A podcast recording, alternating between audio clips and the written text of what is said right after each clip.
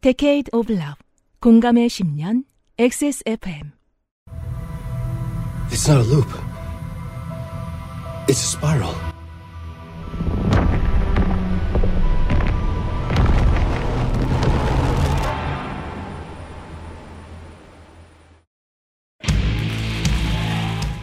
그 아실의 유승균 PD입니다. 빛의 전사인 줄 알았는데 어둠의 전령이었더라. 정치인에게도 연예인에게도 그 어떤 유명인에게도 저 사람이 빛의 전사일 거야 라는 희망을 갖지는 마십시오. 그리고 저 사람은 어둠의 전령일 뿐이야 라는 절망도 갖지 마십시오. 왜냐하면 둘 다 틀린 기대일 확률이 100%니까요. 모든 빛의 전사는 어둠의 전령이고 희망과 절망은 한 사람 안에서 언제나 공존합니다. 세상과 소통하는 모든 인간이 다 그렇죠. 2023 XSFM 올해의 게임 앨런 웨이크 2의 이야기입니다.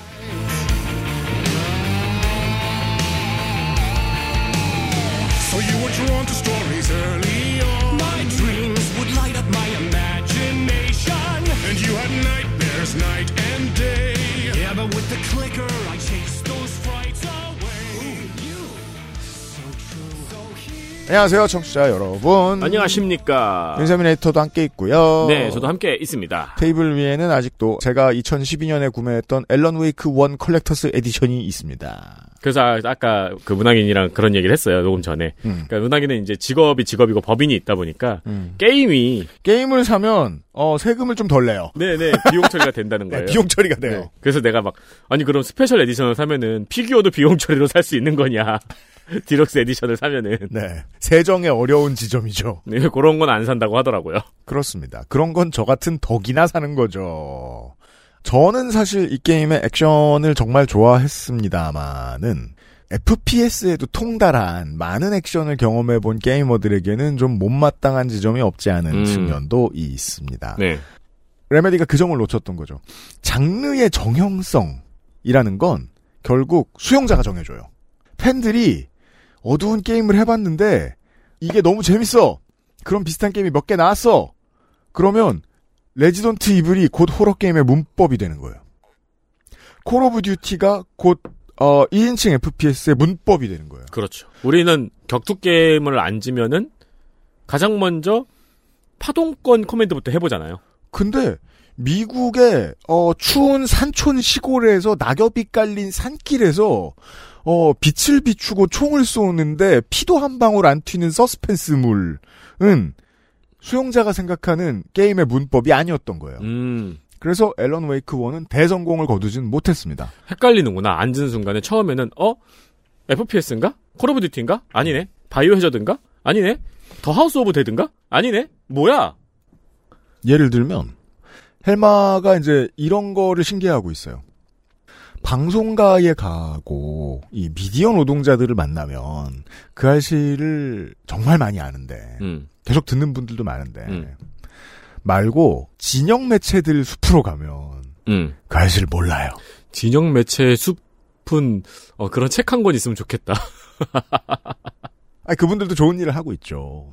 그분들과 유튜브에서 부풀려진 조회수가 나오는 음. 그 매체를 위시하고 있는 분들에게는 우리 회사는 때로 레메디 엔터테인먼트처럼 느껴지기도 합니다. 메이저는 몰라요. 음, 음, 소비자는 있는데. 음, 음. 그래서 제가 레메디 엔터테인먼트의 게임 만드는 방식을 때로 이제 방송을 준비를 하면서 많이 참고할 때가 있긴 있습니다. 레메디 엔터테인먼트는 전 세계적인 누구나 아는 히트작을 만들어낼 수 있는 능력을 가진 회사가 이제는 아니거든요. 대신 이미 자기 회사의 게임을 플레이해본 사람들이 계속해서 생각하고 계속해서 어떤 즐거움을 확대 재생산할 수 있도록 엄청나게 고민해요. 잡힌 물고기한테 잘해줘요. 이게 무슨 말이냐, 여러분. 여러분의 홍대병에 아주 취저인 물건이라는 소리입니다. 이미 boundary 안에 들어온 소비자들은 그게 소극적이든 적극적이든 꽤 충실하게 소비를 해주기 때문에 이 사람들은 매우 quality 높은 수용자가 되거든요. 그렇죠.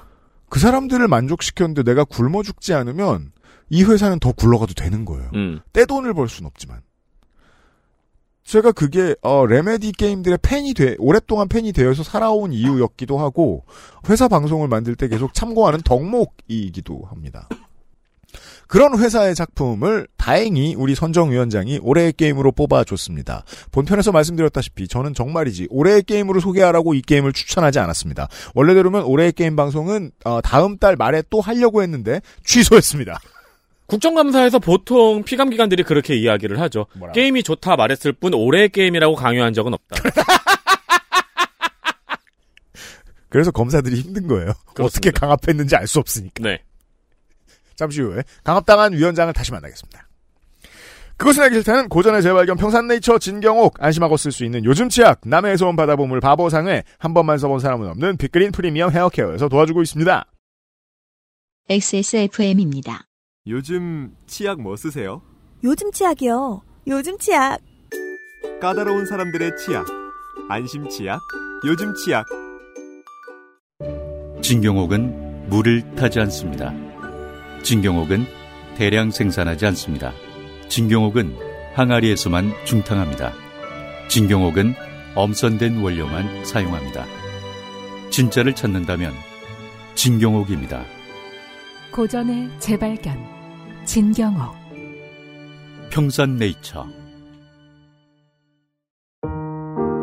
같은 시작이지만 끝은 다르고 싶기에 재활용 플라스틱을 사용하고 비닐 포장재를 줄이고 산책길에 버려진 쓰레기도 플러깅백에 담아보고 세상엔 작지만 우리에겐 큰 도전.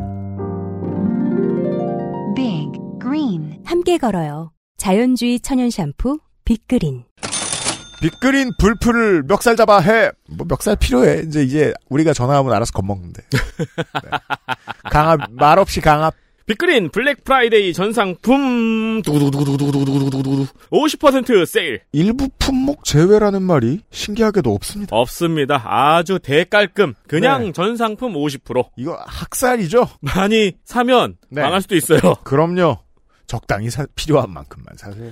11월 29일까지만 진행이 되고요. 두피 트러블로 고통받던 사람들의 안식처에서 바디와 임산부, 베이비까지 아우르는 저력을 갖고 있습니다. 애기한테 한번 써보시고 마음에 들었던 소비자들은 오랫동안 같이 가고 있습니다. 그러니까 이제 본인 샴푸, 뭐 body wash 같은 것들도 지금 쟁여 놓으시고 전 늘 대용량으로 사가지고 막 유감 없이 쓰고 있어요. 그렇죠. 그리고 이제 지인이 현재 이제 태중 임신 중이시다. 곧 선물을 준비해야 된다. 그렇죠. 그러면은 뭐, 뭐 내년에 출산 예정이시다. 음. 뭐 그때까지 기다리지 마시고 요거 가세요. 예, 지금 사서 미리 드리는 것도 좋은 또 생각입니다. 얼마나 마음이 고맙습니까? 그리고 사면 잘 뜯죠? 쓰레기가 안 나옵니다. 쓰레기가 안. 나옵니다.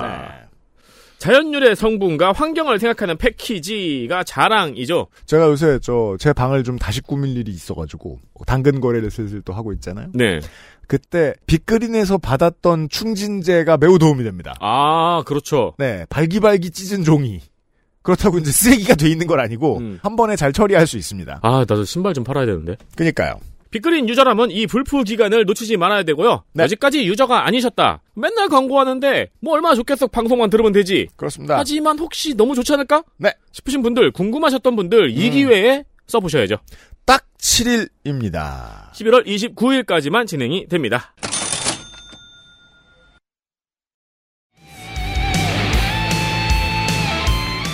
명작을 만나는 시간. 파케 문학관.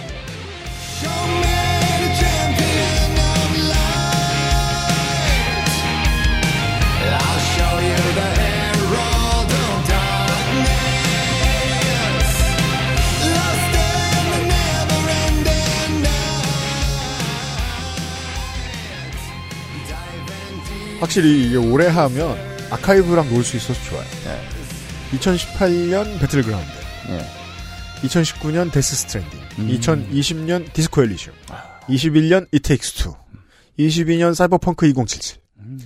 2023년 XSFM 올해의 게임 앨런 웨이크 2에 대한 얘기를 하고 있었습니다. 문학인이 오셨습니다. 안녕하세요. 네. 김학입니다. 위원장님이 앨런 웨이크 1과 음. 아, 레메디 커넥티드 유니버스에 대해서 지난 시간에 설명을 해주셨고 예. 게임 얘기는 안 했고 그렇죠. 정말 안 했죠?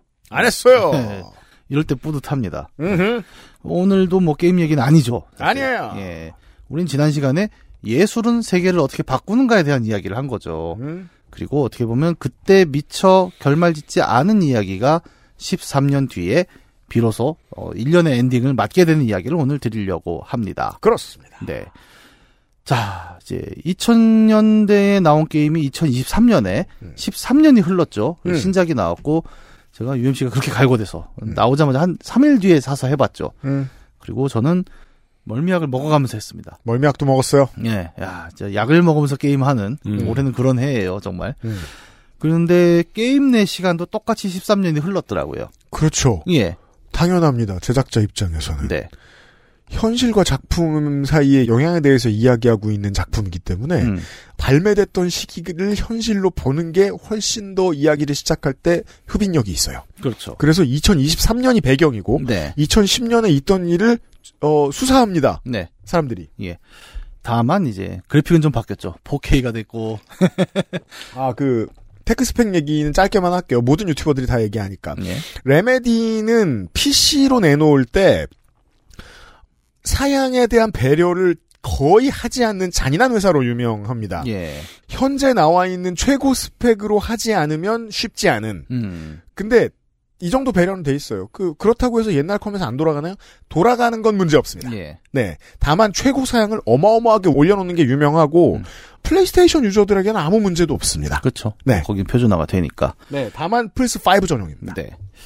13년이 지난 시점에 브라이트 폴즈의 이야기가 다시 시작이 되죠. 어제 이야기를 듣고 보시니까 브라이트 폴즈라는 동네 이름도 일부러 지은 것임을 알 수 있죠. 네.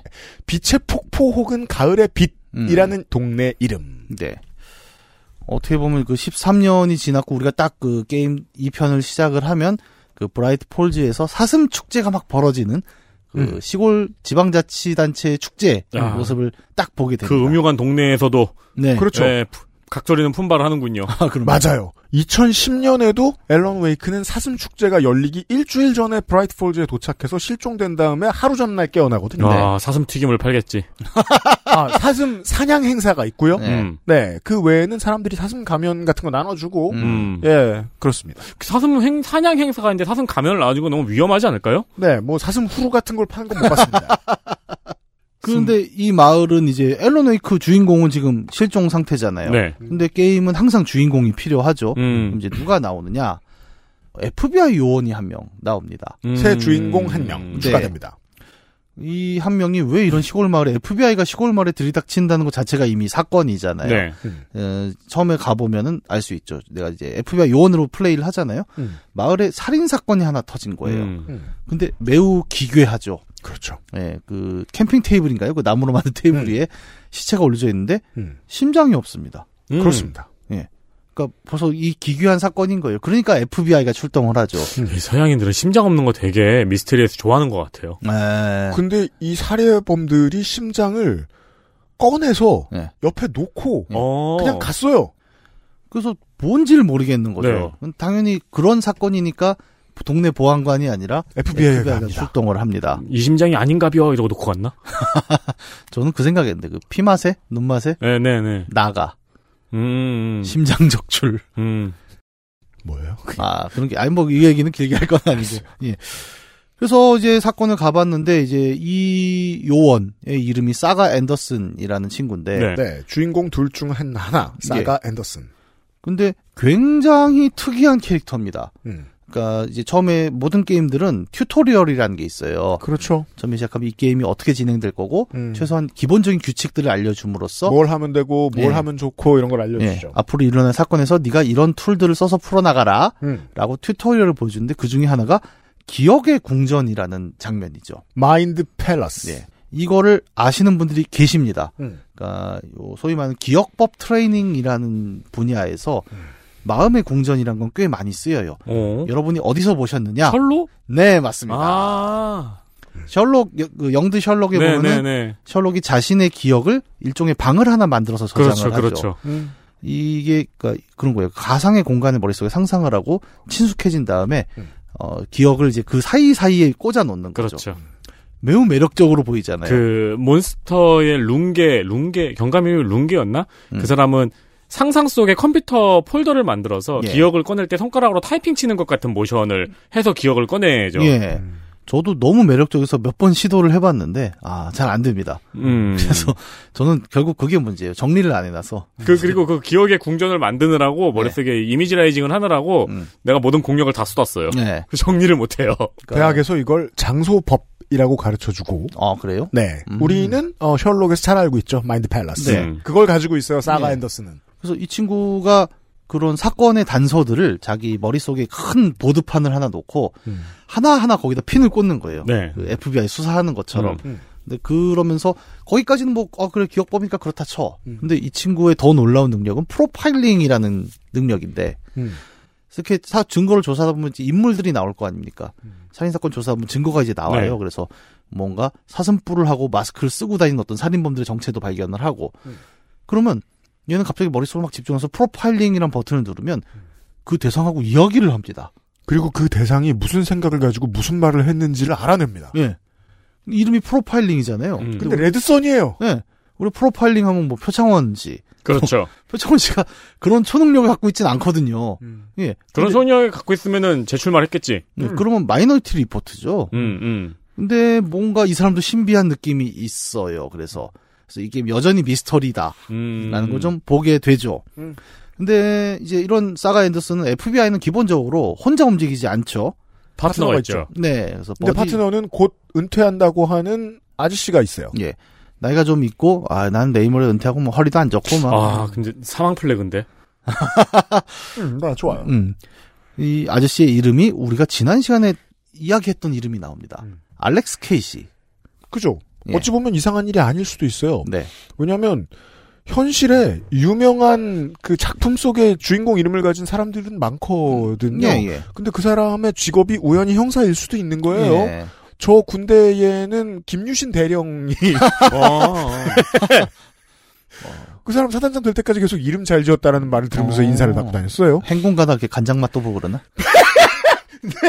알렉스 케이시 본인도 이 게임이 시작할 때 얘기합니다. 그것 때문에 짜증나 죽을 뻔했다고 네. 평생. 왜냐하면 네. 이 사람은 앨런 웨이크 소설에 등장하는 형사가 음. 자기 이름을 그대로 썼잖아요. 음. 그럼 어떻게 했으니까 지나가는 사람보다 어우 그 케이시가 당신이에요? 그렇죠. 이거는 저 우리나라에서 전국의 차 번호가 4885인 사람의 고통이죠. 정확해요, 정확해요. 예.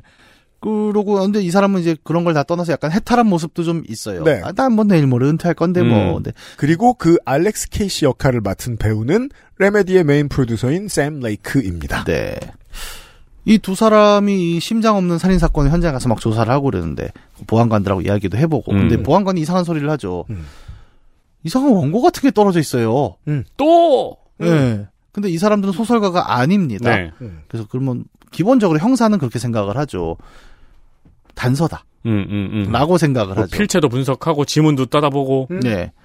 그 단서를 찾아가는 순간 이제 처음으로 어둠의 존재를 맞이하게 돼요. 그러니까 그 보안관이 그러잖아요. 내가 원고 몇 장 주순 게 있는데 이걸 드릴게요. 음. 하는데 그 시체 부검실에서 갑자기 불이 꺼지죠. 그리고 보안관이 사라지고 갑자기 뿅 하고 사라지고 예. 심장 없는 시체가 일어납니다. 네.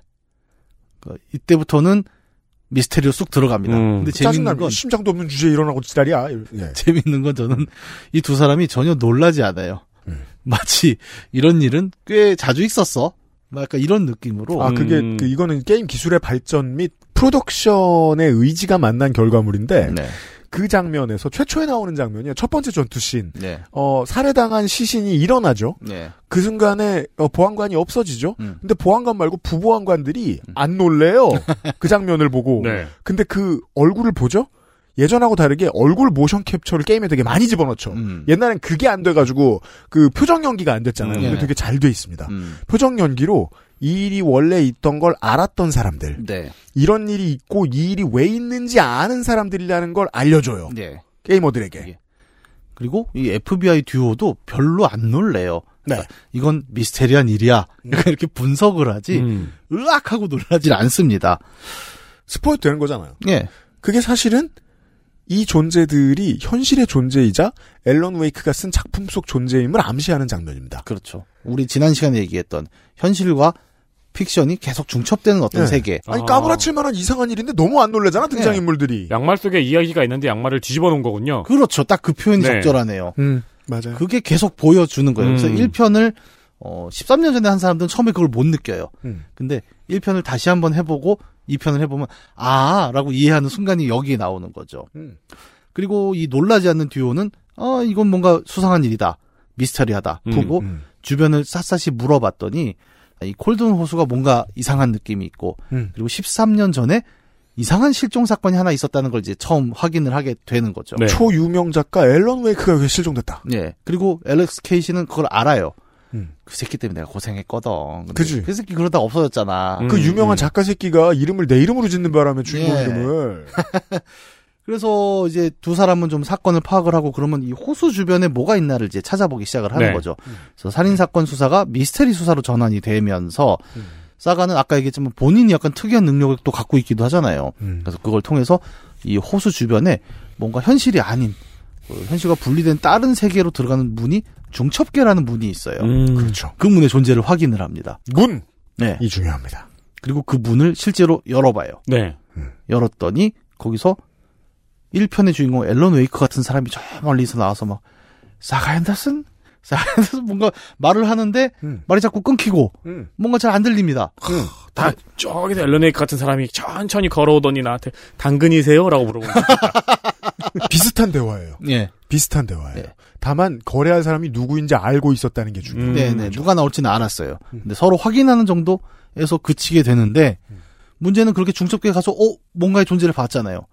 현실로 돌아왔더니 13년 전에 없어졌던 앨런 웨이크가 호숫가에 떠내려와 있습니다. 죽은 채로요. 살아 있어요. 살아 있어요. 네. 주인공 사가 앤더슨이 아주 기묘한 일을 겪으면서 이상한 어, 비현실적인 일들이 들어가는 세계로 갑자기 들어가죠. 네. 들어간 다음부터 세상이 바뀌어요. 세상이 네. 바뀌었다는 걸 잠시 후 설명해 드리겠습니다만 여러 가지 장치로 게이머들에게 알려줍니다. 네.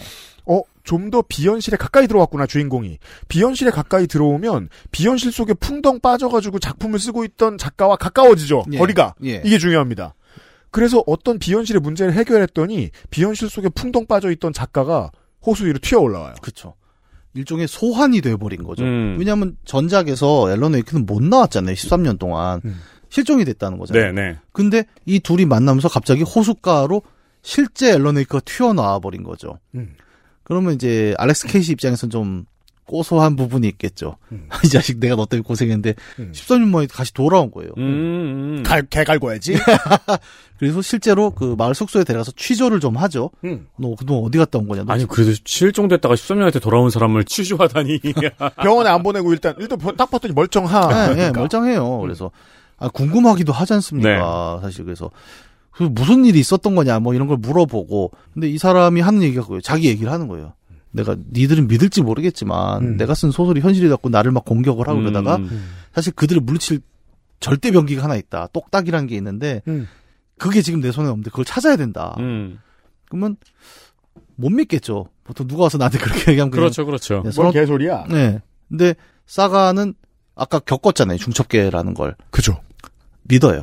그리고 프로파일링 기가 막힌 능력이 있잖아요. 예, 실제로 무슨 생각을 하는지, 이 사람이 거짓말을 하는지, 예. 뭘 숨기고 있는지 바로 알아내거든요. 주인공. 그래서 막 그 프로파일링을 해서 앨런이 진짜로 이 똑딱이를 찾고 있고 음. 정말 그걸로 다시 이 세상을 원복시킬 수 있다라고 믿고 있다는 걸 알게 되는 거죠. 음. 그래서 일단 그럼 니네 둘이 좀 취조하고 있어. 내가 그 똑딱이 그 어디인지 한번 물어보러 갈게 음. 하고 이제 그 브라이트폴즈 근처의 여러 동네를 돌아다니기 시작을 하죠. 돌아다닙니다. 네. 그래서 처음으로 가서 만나는 중요한 인물 중에 하나가 전작에 나왔던 음.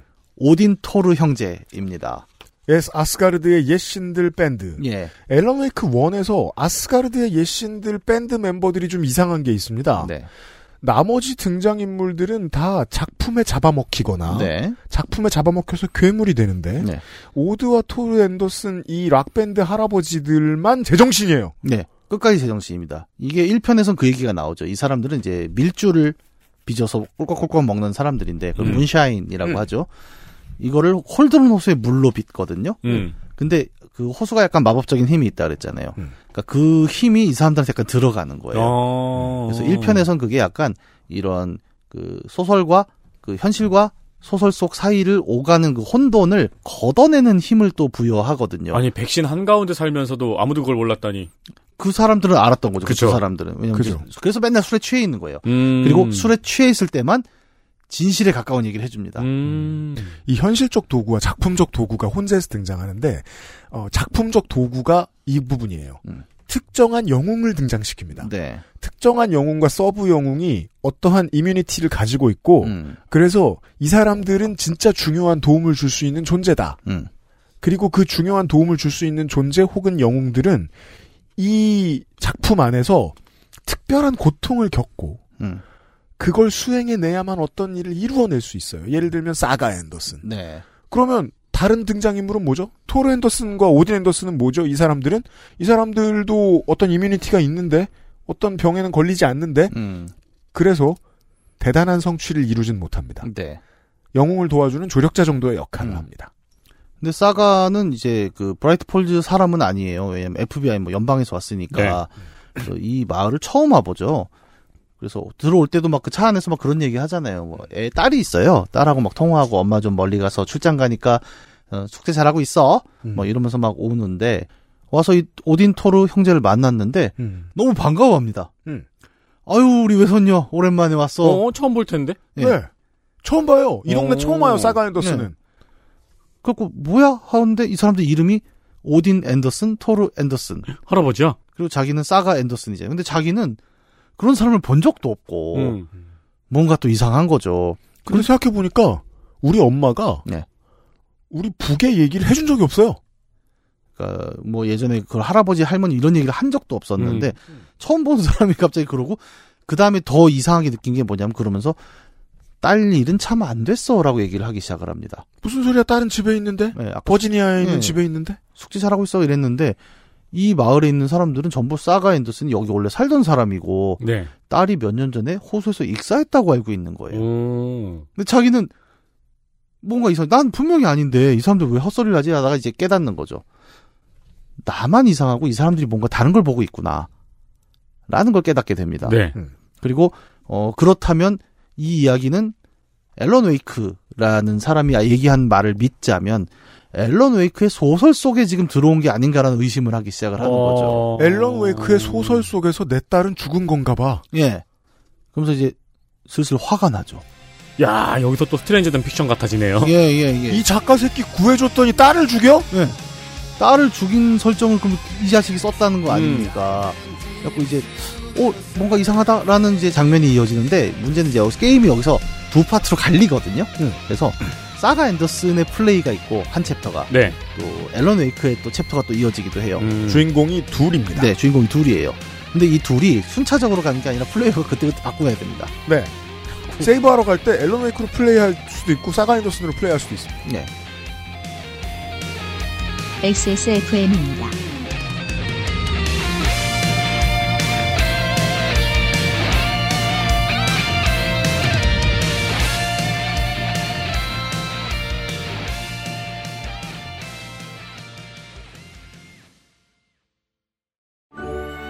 정제수를 넣지 않고 엄선된 원료 그대로 만들었습니다. 대량 생산하지 않고 항아리에서 120시간 중탕했습니다. 고전의 재발견 진경옥 평산네이처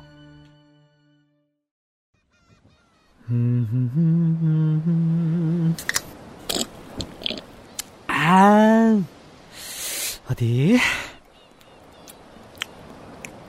어, 마, 맛있는데? 바다, 술, 그리고 바보상의 술안주.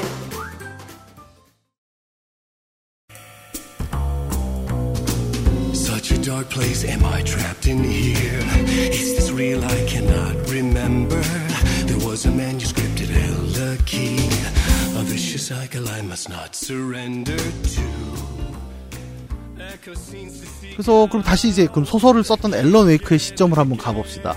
이 사람은 그 알렉스 케이시한테 자기가 겪은 얘기들을 막 해주면서 자기가 그 13년 동안 무슨 일이 있었는가를 보여줘야 될 거 아니에요. 네. 탈출하려고 계속 노력을 했겠죠. 그 안에서. 근데 이 사람이 그 어둠의 세계 안에서 늘 있는 환경은 어떤 토크쇼예요. 어? 어, 그 미국 토크쇼 같은 경우 그렇죠. 그러니까 방송 스튜디오가 있고 네. 그 뒤에는 대기실이 있지 않습니까? 그쵸. 항상 이제 정신이 딱 들면 대기실 소파에 앉아 있습니다. 음. 그리고 모니터가 있죠 거기 그 실황 모니터를 보면 그 사회자가 한 명 있어요. 워린 도어의 토크쇼 오늘의 게스트 모십니다. 앨런 웨이크 음. 뭐 이러면서 이제 모시는데 성이 도어예요? 네, 도어예요. 이 사람 되게 중요합니다. 그럼 이제 앨런 웨이크 앞에 앉혀놓고 물어보는 게 그거예요. 아 이번에 신작 소설 음. 어? 귀환을 쓰셨다. Return이라는 신작 소설을 쓰셨는데 예. 근데 앨런은 제가요? 나는 그런 거 쓴 적이 없는데요. 음, 라고 얘기합니다. 예. 그러니까 아이 농담도 잘하시네 뭐 이제 이렇게 얘기를 풀어가는 거죠. 근데 음. 앨런은 이 공간이 어, 어둠의 세계, 그 상상성 공간이라는 걸 알고 있잖아요. 그렇죠. 그러니까 어떻게든 이 스튜디오를 나가서 뭔가 내가 가야 할 곳을 찾고자 합니다. 네. 그래서 여기를 막 뒤지는데 여기서부터가 이제 미로 퍼즐이 나오죠. 게임상으로는. 여기서 그런 게 있어요. 그러니까 불을 껐다 켰다 하면서 무대가 바뀌는 경우가 있고. 네. 이거는 뭐 약간 서브적인 건데 제일 중요한 건 뭐냐면 앨런은 소설가고 음. 이 공간이 어, 이야기를 통해 바뀔 수 있다는 걸 알고 있지 않습니까? 음, 음. 그게 첫 번째. 음. 두 번째는 뭐냐면 그 이야기가 우리 지난 시간에 얘기했던 충분한 설득력을 가져야 한다. 음. 그걸 위해선 단순히 토크쇼 스튜디오라는 공간, 그, 당연히 나가는 문이 어디 있을 거 아닙니까? 네. 근데 이 공간은 막혀 있어요, 그냥은. 음. 그러면 앨런이 여기서 이 공간을 바꿀 생각을 하는 거예요. 음. 말이 되는 이야기를 만들기 위해서는 플롯이 좋은 게 있어야 돼. 음. 그 플롯들을 중간중간에 수집할 수 있어요. 음. 그러면 어 예를 들어 뭐 복도입니다. 네. 그러면 여기에 적당한 살인 사건 이야기, 알렉스 케이시를 주인공으로 해서 음. 여기에 뭔가 살인 사건이 일어나고 그거를 알렉스 케이시 형사가 추적하는 이야기를 만들어서 저기에 통로를 내면 되지 않아? 음. 라는 아이디어를 떠올리면서 실제로 글을 쓰기 시작하죠. 그래서 초고를 바꾸고 플롯을 바꾸면 장소가 바뀝니다. 예. 그러니까 똑같은 장소인데 거기서 어떤 순간에는 뭐 살인 사건이 네. 벌어졌고 이쪽으로 뭐 범인이 도망갔다. 음. 막 이런 이야기를 만들어내면서 이 퍼즐을 풀어나가는 게 이제 앨런 웨이크의 플레이인 거죠. 네. 저 이제 게임 얘기는 저만 하잖아요. 네. 그게 우리의 룰이죠. 네. 그걸 지켜야 우리가 방송이 방송같이 들려요. 비슷한 얘기를 하고 있습니다. 음. 보통 우리 It Takes Two 얘기하면서 It Takes Two는 오프라인으로 만난 두 사람이 동일한 게임을 하잖아요. 네. 캐릭터가 하는 일이 조금 다르지만 동일한 세계관 안에 들어와 예. 있어요. 근데 앨런 웨이크 2는 사실상 두 개의 게임이에요. 음. 그리고 이 세계관 안에서 사가 앤더슨이 있는 브라이트 폴즈는 앨런 웨이크가 다 쓴 소설이에요. 음. 앨런 웨이크가 다 쓴 소설 그리고 현실 사이를 왔다 갔다 하는 동네가 사가 앤더슨이 온- 있는 곳이에요. 음. 층위가 있죠. 음. 위에 있어요. 땅 위에. 음. 그리고 여기에서 이제 두 번째 대비가 등장합니다. 이 게임 세계관에. 하나의 대비는 빛과 어둠이고 음. 또 하나의 대비는 물과 땅입니다. 음. 컨트롤에 나오는 가장 중요한 캐릭터 중에 하나인 청소부가 이런 이야기를 합니다. 음. 물은 정직하다. 가야 할 길이 정해져 있다. 음. 물을 따라 자연스럽게 가면 작품이 써진다는 의미입니다. 음. 그래서 이 게임의 그래픽에서 물이 보이면 보일수록 작품으로 들어간다는 소리예요. 아, 사가 앤더슨은. 음. 물이 많이 보이죠? 그러면 작품 속으로 쭉 들어왔다는 얘기입니다. 음. 근데 물 밑으로 내려가죠? 그러면 쓰지 않은 원고의 세계가 있어요. 음. 안쓴 원고의 세계에는 캐릭터들이 있는데 캐릭터들도 얼굴도 없어요. 초고니까. 음. 초고와 플롯의 세계가 앨런 웨이크가 있는 세계입니다. 다쓴 소설과 현실이 있는 세계가 사가 앤더슨이 있는 세계고 음. 그 둘을 왔다 갔다 합니다. 서로 다른 게임으로. 그러니까 사가는 완성된 소설의 주인공으로서 움직이고 있고 네. 어, 앨런은 이 소설을 계속 초고를 바꿔 씀으로써 자기가 갇혀 있는 어둠의 루프를 탈출하려고 하는 이게 계속 반복이 되는 거죠. 음. 그래서 어찌어찌해서 앨런이 그 토크쇼를 나와서 지상으로 올라요. 지하 스튜디오인데 나와 보면 거기가 뉴욕입니다. 네. 그러니까 꿈 같죠, 약간. 네. 자각몽 얘기를 제가 자주 하지 않습니까? 음. 자기가 움직일 수 있는 꿈 같은데 꿈이 내가 통제가 안 되는 상황 같아요. 자각몽의 세계입니다. 네. 나왔더니 그 공중전화에서 이렇게 벨이 울려요. 그럼 또 음. 받아봐야죠. 아, 이게 또 매트릭스 같네. 예. 맞아요, 맞아요. 그리고 실제로 이 작품 안에서 어, 메인 프로듀서가 그 캐릭터의 입을 빌려서 이야기합니다. 매트릭스를 참고한 작품이라고 음. 이 작품이.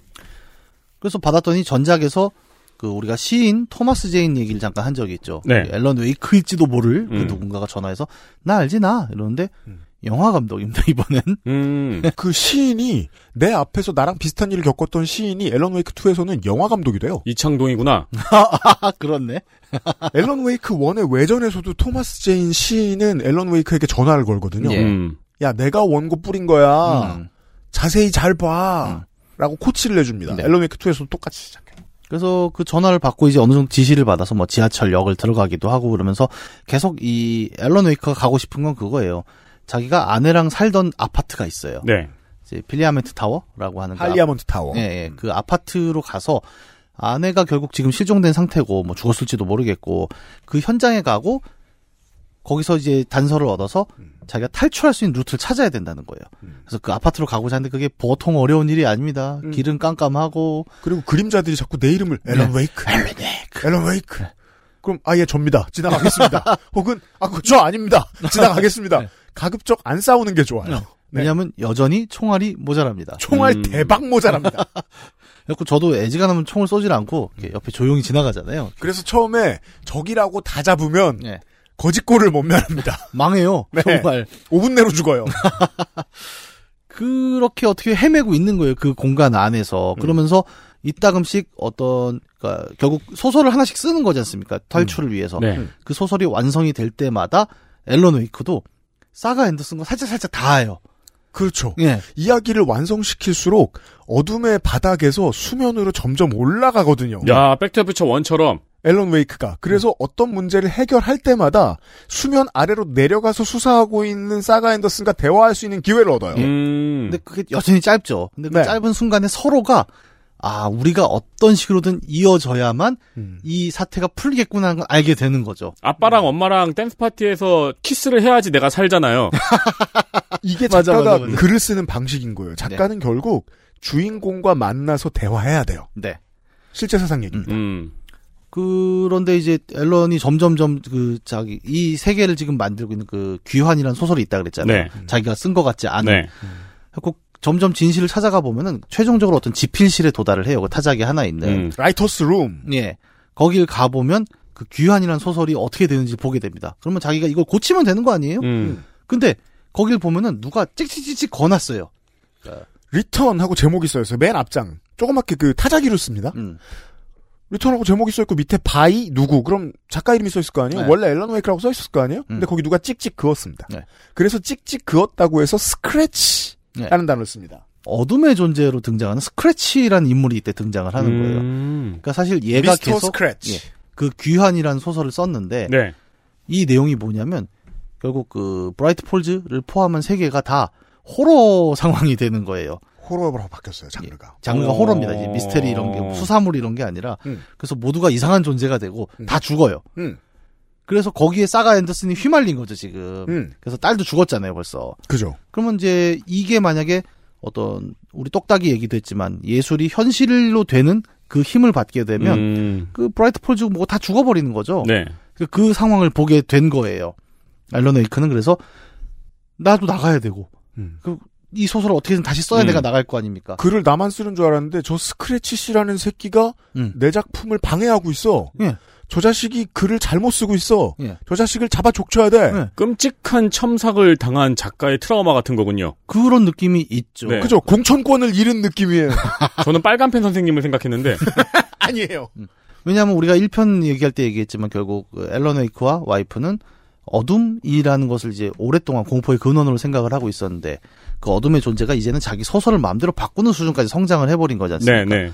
그래갖고 이제 그 지필실에 도달해서 이 자식이 써놓은 스크래치가 써놓은 그 말도 안 되는 호러 소설을 다 고쳐야겠다고 타자기 앞에 앉아서 막 고친단 말이에요. 아, 이게 저기 국문과에서 독서 토론 같은데 처음 나가면은 네. 꼰대 선배와 싸우는 과정이죠. 아, 내 소설을 가지고.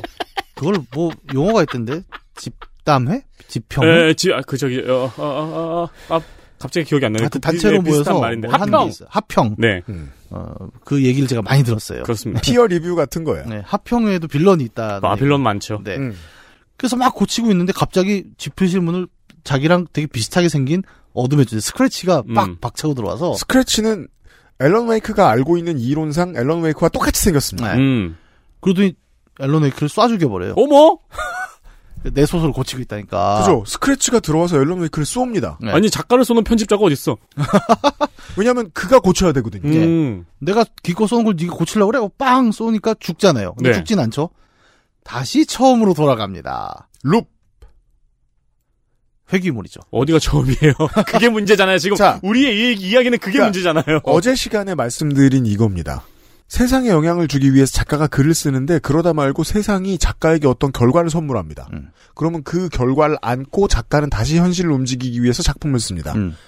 이게 회귀죠. 음. 빙빙 돌죠. 네. 이걸 룹이라는 단어로 설명을 하죠.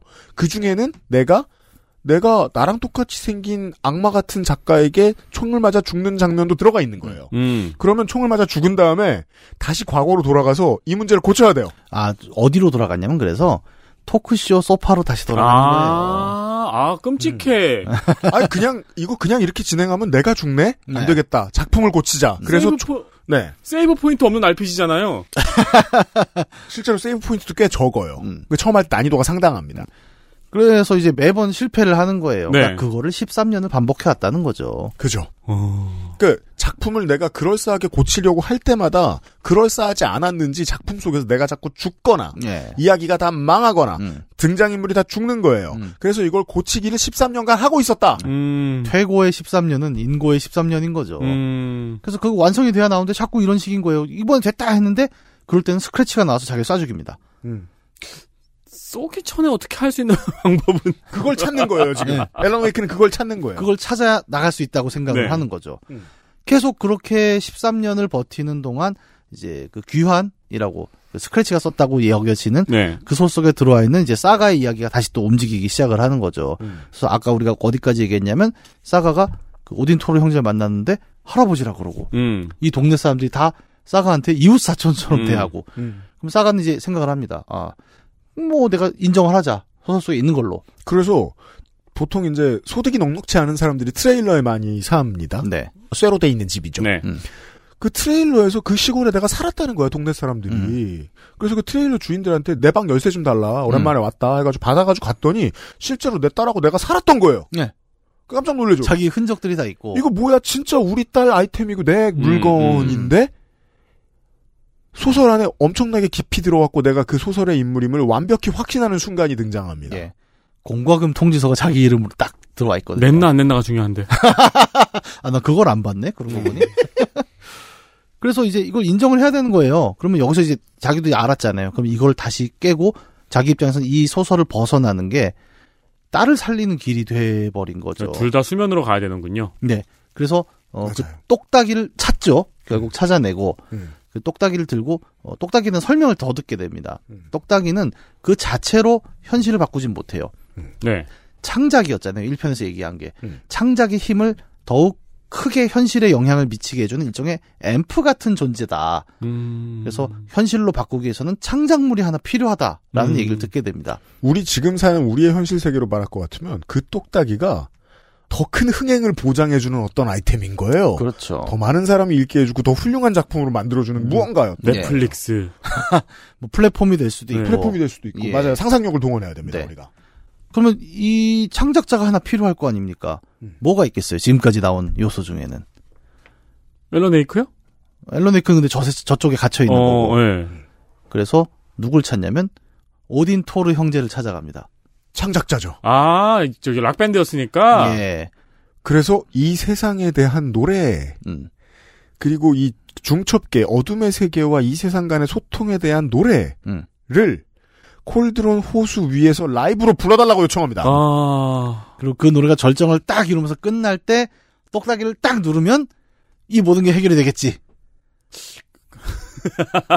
그리고 그때 이제 같이 출동하는 게 FBC예요. 네. 연방 통제국이 예. 등장합니다. 우리 지난 시간에 살짝 얘기했었죠. 이 사람들은 이걸 알고 있어요. 그러니까 처음에 FBI가 수사를 했잖아요. 음. 근데 이거 이제 어둠의 존재들이 자꾸 오니까 어느 순간 모르는 조직이 오더니 왜 그럼 우리 그런 거 많이 보잖아요.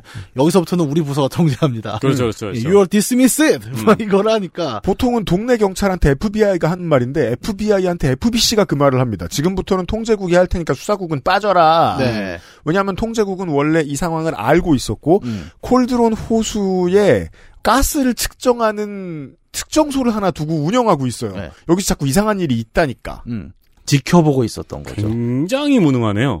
네. 그래서 통제국도 사가 앤더슨이 알아봤기 때문에 이걸 그제서야 이해한 거예요. 아, 창작의 힘이 이 호수에서 일어나는 문제들의 근원을 밝힐 수 있구나. 음. 그러니까 창작자가 와가지고 창작을 보여줘야죠. 네. 그러면 락밴드가 와가지고 관련된 노래를 부르기로 하는 거예요. 그래서 실제로 이 어, 앨런 웨이크 2가 컬트적인 인기를 지금 빠른 시간 안에 모으게 된 어, 무대 장치가 등장합니다. 음.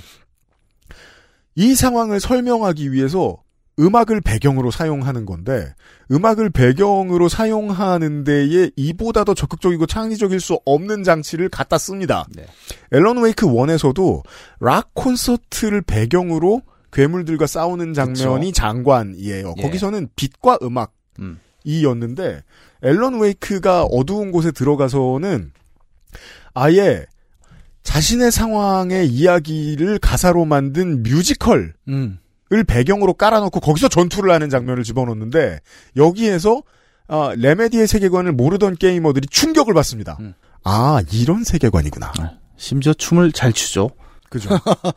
아, 근데 노래- 공, 공포 게임에서 갑자기 그래요? 네. 아, 그게 무서워요. 그래서. 뮤지컬 공포 게임이 됩니다. 아 그래요? 네. 왜냐하면 이제 일종의 스테이지 무대 뒷면이라 그러죠. 그 아. 조명 빠진 스테이지 그 음. 아시바 쌓아놓고 아. 그 뒤로 거대한 스크린들에서 계속 그 춤추는 뮤지컬 같은 영상이 막 아, 나오거든요. 발리우드 같은 분위기가 아니구나. 그러니까 영상은 발리우드인데 어둠의 발리우드죠. 예 공간은 공포스러워요. 그거 세상에서 제일 무섭네요. 어둠의 발리우드는. 자 보세요. 그래서 이 세계관에 맞아 들어가요. 이 장면을 이미 알고 계신 분들을 위해 설명을 드리면 실제 노래도 한 15분 정도 되는 Herald of Darkness라는 음. 노래는 앨런 웨이크의 세계관을 설명해주고 있는 노래이기도 하고 이 뮤지컬의 노래이기도 한데 주된 문장이 코러스 문장이 이거죠. 빛의 전사 어둠의 전령. 음. 근데 빛의 전사는 무대 위에 있잖아요. 예. 그래서 이 배경은 어둠의 전령이 있는 곳 음. 무대 바로 옆이죠. 예. 대기 공간, 연습 공간. 음. 제가 또 옛날 직업이 오페라 쪽이었죠. 이건 거짓말이 아닙니다. 문학인의 많은 직업 중에 오페라 관련된 일이 있었습니다. 빛과 어둠은 무대 위에서 굉장히 극명한 대비를 이루는 게 어, 무대에서는 사람들의 시선이 가는 곳만 강하게 조명을 주고요. 어, 절대 시선이 가면 안 되는 쪽은 완전히 암전을 시키잖아요. 관객들하고 그 문법이 서로 합의가 되어 있어야 되죠. 네. 빛이 닿는 곳은 존재하는 곳, 빛이 조명, 조명이 닿는 곳은 존재하는 곳, 조명이 닿지 않는 곳은 뭐가 보이더라도 존재하지 않는 것. 그렇죠. 저는 막내 때 이렇게 까만 옷 입고 그 무대에서 암전 지역에서 물건 옮기는 일을 꽤 많이 했거든요. 아, 그 일본 개그맨들이 그걸로 개그 잘 짜죠. 무대에 올라가는 사람이나 기획자 일을 제가 해보면 그래서 뒤에서 왔다 갔다 하는 사람들은 앨런 웨이크에 등장하는 그림자 괴물들처럼 보입니다. 그렇죠. 그걸 이용한 장면이 나오고 네. 네. 이 게임에는 어떻게 보면 그래서 이 게임이 예술 전반을 다뤄요. 문학 얘기를 1편에서는 좀 했지만 시와 소설 얘기만 한 줄 알았는데 예. 알고 보니까 오페라와 락앤롤 얘기도 합니다. 그것들이 다 세상과 주고받는 대화가 있고 그것이 세상을 바꾸는 측면이 있고 음. 그렇게 해서 바뀐 세상이 다시 한번 락앤롤이나 오페라도 변화시킨다. 예. 라는 말을 하고 있어요. 음. 게임을 통해서. 그러니까 예술 전반을 다뤄요. 정말 그렇게 해서 다 집어넣어 놓습니다. 네. 그리고 음악이 굉장히 들을만 하죠. 훌륭합니다. 저는 그래서 이거 스트리밍하는 게이머들은 다 노래 따라 부르고 있어요. 네. 예. 싸울 때. 그런 과정 속에서 이제 앨런이 이제 움직이고 있었고 사가는 아까 얘기한 대로 이제 똑딱이를 가지고 거기서 한번 터트려 갖고 사태를 돌리려고 했죠. 네. 근데 이제 이 둘이 결국 만나서 사가가 터트리죠. 노래 딱 끝날 때. clicker를 똑딱이를. 예, 야 지금이야 딱 터트렸는데 음. 호수에서 나온 건 앨런이 아니라 음. 스크래치죠. 어. 앨런의 얼굴을 한 스크래치입니다. 스크래치가 나오더니 아, 사가를 호수에 던져버립니다. 진짜 깜짝 놀 나는 거기 엔딩인 줄 알았어요 처음에. 그래서 사가는 자 어둠의 세계로 빠졌고요. 예, 난 거기서 끝날 줄 알았는데 음. 음. 갑자기 스크래치가 나오더니 사가를 호수에다 던져버리고 음. 그러고는 알렉스 케이시한테 들어가 버려요 어둠이. 음. 왜냐하면 FBC가 가지고 온 조명 기기가 있어요. 네. 어, 막 고스트버스터즈랑 똑같은 거예요. 이 괴물을 집어넣어서 어, 악령을 빼어낼 수 있는 어떤 빛 네. 기계를 설치했는데 그 기계에 그 스크래치를 가뒀잖아요. 그럼 네. 악이 빠져나가면 멜로네크가 될 거 아닙니까? 네. 여기에서 서양의 흥행 작품들이 뭐 안 풀릴 때 흔히 쓰는 도구가 등장합니다. 성경, 예. 루시퍼가 등장합니다. 음. 루시퍼는 기본적으로 영혼의 형태로 실존하는 존재 사이를 옮겨 다니죠. 예. 스크래치도 그런 존재였던 거예요. 음. 그래서 스크래치를 앨런 웨이크에서 뽑아내자 음. 스크래치는 알렉스 케이시에게 붙습니다. 그리고 이 정도까지밖에 해결을 못한 상태에서 이 해결을 한 주인공 사가 앤더스는 어둠의 세계로 풍덩 빠져들어가요. 네. 아까 집어 던져졌으니까. 음. 그래서 되게 상황이 웃기게 된 게, 어, 13년 동안 그 루프를 탈출하려고 난리를 치던 앨런 웨이크는 결국 못 나오다가 사가가 거기서 똑딱이를 했더니까 어떻게 나온 거예요, 지금. 음, 나왔죠. 돌아왔어요. 음. 아, 이 얘기를 하려면 앞에 우리가 그 설명을 해야겠다. 뭐?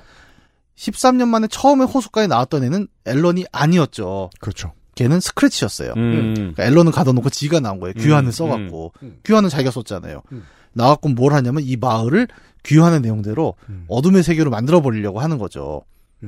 실제로 그렇게 만듭니다. 예. 음. 근데 앨런은 그동안 계속 갇혀 있었던 거고. 네. 근데 그 사실을 파악을 하고 사가는 똑딱이를 가져가서 락밴드 공연을 해갖고 딱 터트렸더니 진짜 앨런이 왔는데 음. 문제는 뭐냐면 앨런과 스크래치는 두 객체가 아니었다는 점에 있어요. 음. 이것이 결론의 첫 장입니다. 네.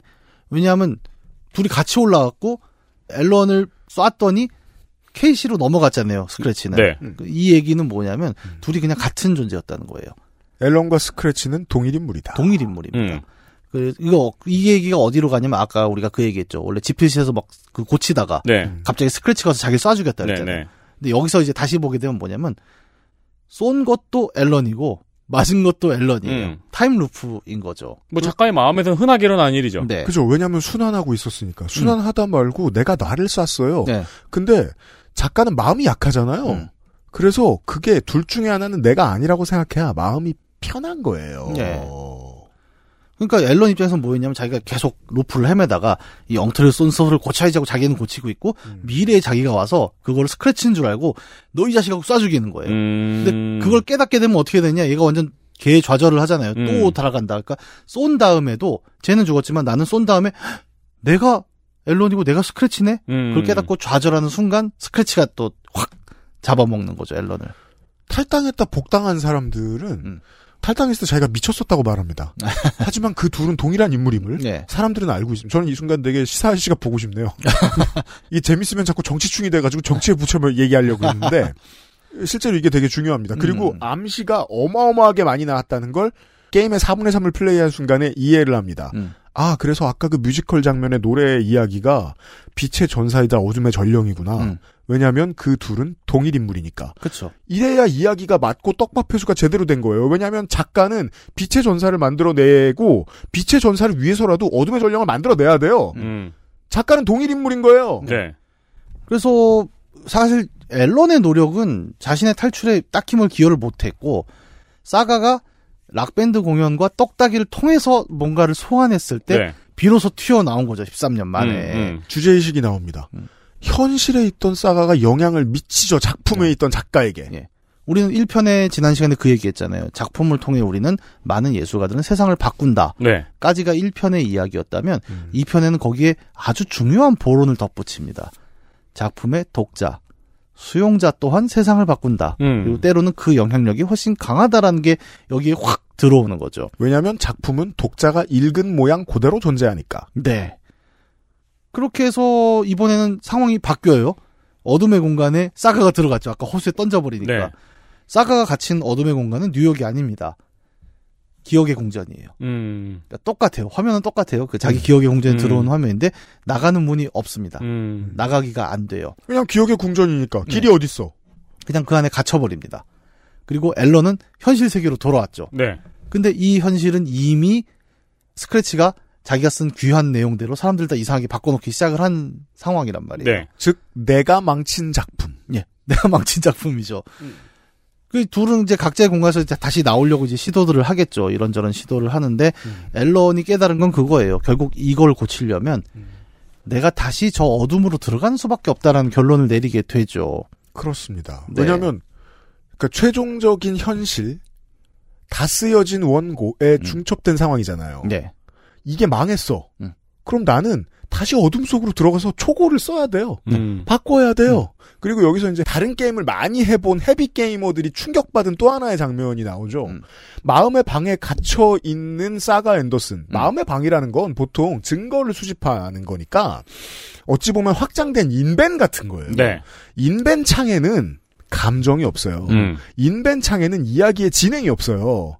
근데 인벤 창에서 이야기의 가장 중요한 변화를 일으킵니다. 네.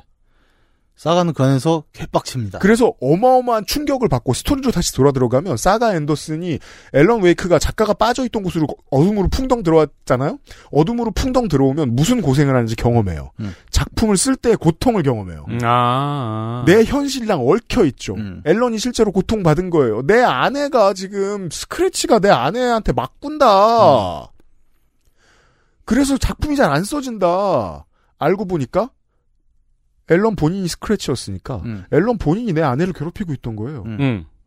앨런 웨이크 원의 배경이 됐던 그 상황이랑 하나도 안 바뀌었어요. 음. 심지어 가정폭력의 암시도 나온다. 그러니까 가정폭력범이 피해자가 항상 하는 말이잖아요. 예. 술안 마시면 착하다고. 그땐 내가 아니었다. 음. 라는 말을 하고 있는 전형적인 나쁜 남편이었던 거예요. 음. 실제로 나쁘지 않을 때는 착한 남편이고요. 아, 그렇죠. 그 고통을 사가 앤더슨이 겪습니다. 음.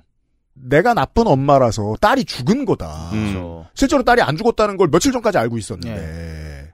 그래서 창작의 세계가 어떤 고통인지를 음. 인벤창만 가지고 보여줘요. 음. 여기에서 heavy 게이머들이 갑자기 긍정적 critic이 됩니다. 네. 사가가 이때 앨런을 막 욕하기 시작합니다. 저 백인 새끼들. 저는 그래서 처음에 사가 앤더슨 배우가 백인이었다가 흑인으로 캐스트가 바뀌어요. 그래서 전 세계에 퍼져 있는 일베 같은 친구들이 이거 blackwashing이라고 욕을 했어요. 그리고 그걸 작품에서 레메디가 설명을 해냅니다. 이게 흑인인 게 맞는 이유. 네, 어쩔 수 없습니다. 음. 거기서 그 터지는 분노가 그렇게 나오는 거예요. 네. 그러니까 굉장히 냉철한 인물로 나온단 말이에요. 사가 앤더슨은. 근데 그 어둠에 던져져 갖고 모든 것들이 꼬인 그 상황에 음. 가장 근본에서 터지는 분노가 확 저 백인 새끼로 튀어나오는 거예요. 하여간 이 백인 새끼들이 네. 그러니까 그거는 뭐냐면 이렇게 냉철한 사람이 얼마나 극한에 몰렸는지를 보여줘 버리는 거예요. 그죠, 맞아요. 네. 그 한 줄을 위해서 사가 앤더슨은 네. 이렇게 캐스팅됐어요. 저는 플레이하다 깜짝 놀래요. 아니 이게 왜 갑자기 이렇게 가는 거지? 와, 저는 진짜 박수를 쳤어요. 네. 아, 완벽하다. 예. 예. 그러고는 사가는 거기서 한 가지 사실을 깨닫게 됩니다. 음. 가상의 공간이고 네. 지금 소설 속의 인간들이라면 모두가 다 아까 그랬잖아요. 나는 분명히 내 딸이 살아 있었는데 다 죽었다 그러고 여러분 우리 좀 더 힘냅시다. 어렵죠. 네, 제, 제 사의 벽을 통해 넘어 넘어 넘어를 얘기한 거예요. 그런 거예요. 아니, 어려워하고 있어. 우리 둘만 아. 그렇구나. 네. 어려운 거구나. 네. 아니, 쉽게 설명할게요. 그, 어, 이런 거예요. 그러니까 어둠의 세계에 들어왔고 먼저 노력해 보세요. 예. 사람들은 다 나를 브라이트 폴즈 주민으로 알고 있고. 음. 근데 여기서 이제 혼자 화를 내다가 음. 차분하게 생각을 해보니 그런 거예요. 나는 왜 그걸 사실이 아니라고 알고 있지? 음. 그렇잖아요. 내, 모두가 내, 내 인식을 의심할 법하죠. 예, 나만 멀쩡하잖아라는 생각을 하게 되는 네. 거죠. 그러다 보니까 아 내가 뭔가가 있구나라는 사실을 이제 서서히 깨닫기 시작을 합니다. 저도 쉽게 설명할 방법을 고안해냈어요. 네. 글을 쓰고 그림을 그리고 음악을 만들고 할 때 모두가 이 고민을 해요. 음. 내가 잘못했나? 음. 내가 망쳤나? 음. 하지만 결국 결론을 낼 때는 나 자신을 긍정해야 돼요. 나를 끌어안아야 돼요. 네. 아니야, 내가 맞아. 내가 이거 해결할 수 있어. 음. 그건 건반을 칠 때도 소설을 쓸 때도 그러니까 플롯을 쓸 때도 마찬가지 과정을 창작자는 다 겪어요. 네. 그 과정을 보여줍니다. 네. mind place, mind palace에서. 그래서 사가는 알게 되는 거죠. 이 어둠의 호수 혹은 그 어둠의 힘은 나에게 영향을 미치지 않는구나라는 사실을 깨닫게 됩니다. 어. 왜냐면 나한테 영향이 없으니까 나는 이게 소설과 현실이 달라졌다는 사실을 알고 있잖아요, 지금. 어, 네네. 근데 나머지 사람들은 하나도 몰라요. 나는 두 세계를 구분할 줄 아는데. 예. 그래서 나중에 파트너 알렉스 케이씨가 변하는 모습으로 더 확실히 알게 되죠. 처음에는 자기 딸이랑 남편이 자, 저기 잘 있다는 걸 알- 선배님이 알아요, 알렉스 케이씨가. 음. 그랬다가 게임 후반부에서는 야, 네 딸이 죽은 지가 언젠데 이제 그만 잊어버려라고 바뀝니다. 아, 알렉스 케이씨도 구분을 못 하는군요. 예. 왜냐하면 알렉스 케이씨는 현실에 있기에는 너무나도 앨런 웨이크의 창작물이기 때문입니다. 음. 그러면 여기서는 이제 적은 거예요. 이 게임은 두 가지 설명을 동시에 해요. 아까 얘기했던 오딘 앤더슨과 토르 앤더슨 이 있었죠. 우리 할아버지들은 영향 안 받았어요. 할아버지들도 영향을 안 받았잖아요. 야, 네 딸 안 죽었어. 가서 해결해. 어, 할아버지들은 막 제 딸 얘기를 하면은 어, 딸 멀쩡해. 음. 네가 지금 소설에 있는 거야. 이렇게 얘기를 한단 음, 말이에요. 음. 이 사람들도 영향을 안 받았다는 겁니다. 음. 그러니까 첫 번째 암시가 그거죠. 아, 그들의 직계가 맞다. 너는. 네. 그리고 소설상으로 이 게임상에서는 그렇게 설명을 하죠. 이 앤더슨 가문이 이 콜드론 호수에 맞설 수 있는 일종의 능력을 갖고 있는 영웅 가문이었다는 거죠. 네. 네. 여기서 페이소스가 들어가야죠. 음. 게임은 영웅이, 작품은 영웅이 필요해요. 음. 네. 현실엔 영웅이 필요하지 않지만. 음. 그래서 배치한 영웅들이죠. 그걸 누가 썼겠습니까? 앨런이 썼습니다. 앨런이 쓴 음. 거 이야기에서 그렇게 나온다는 거죠. 네. 그거를 소위 말하는 독자로서의 사가 앤더슨이 여기서 깨닫는 거예요. 음. 내가 해야 할 역할이 그거구나. 음. 라는 걸 깨닫고 일종의 각성을 하게 되면서 기억의 궁전이라는 아, 어둠 속을 빠져나오게 되는 거죠. 이건 음. 어려워요? 아니요, 투표 동료 같아요. 좋아요. 그래서 마음속의 방에 계속 있었잖아요. 수사할 네. 때마다. 그럼 마음속의 방은 마음속의 방이니까 문이 안 열릴 거 아니에요. 네. 근데 마음속의 방에서 되게 괴로워했잖아요. 내가 네. 소설에 들어와 있는 것 같아서. 음. 그랬다가 해결했잖아요. 네. 아, 나 자신을 믿으면 돼. 음. 그 다음에 마음의 방을 열었어요. 문이 열리죠. 음. 그 다음에 뭐가 나올까요? 자기가 호수 밑으로 빠져 들어갔으니까 앨런이 있던 거기로 가겠죠? 음. 초고와 플롯만 있는 세계로 들어갑니다. 그래서 이 두 주인공이 게임 시작 이래 처음으로 같은 공간에 서게 됩니다. 아, 지금 처음 만나요? 네. 음. 그러니까 그 앨런이 계속 글 쓰고 있는 집필실이 있었잖아요. 음. 앨런이 있던 너저분한 뉴욕으로 갑니다. 예. 거기에서 둘이 처음으로 만나게 되는 거죠. 음. 저 세계에 있던 사람과 이 세계에 있던 사람이 서로 위치가 바뀌었다가 서로 각자의 영, 상황을 극복하면서 마침내 아, 이 소설의 의미를 둘 다 파악을 한 거죠. 음. 그리고 같은 자리에 섭니다. 음. 그리고 거기에 나타난 케이시한테 그 어- 어둠의 존재 스크래치가 붙어 있었다 그랬잖아요. 네. 케이시가 막 뛰어온단 말이에요. 음. 그리고 거기서 앨런이 준비한 내용이 사가의 손에 넘어가고 음. 빛의 총알이라고 표현이 돼요. 음. 그리고 그걸 통해서 사가는 이 어둠의 존재가 다시 앨런으로 넘어가는 순간에 둘을 같이 쏴버려요. 아, 네. 요건 이렇게 생각할 수 있는 음. 거예요.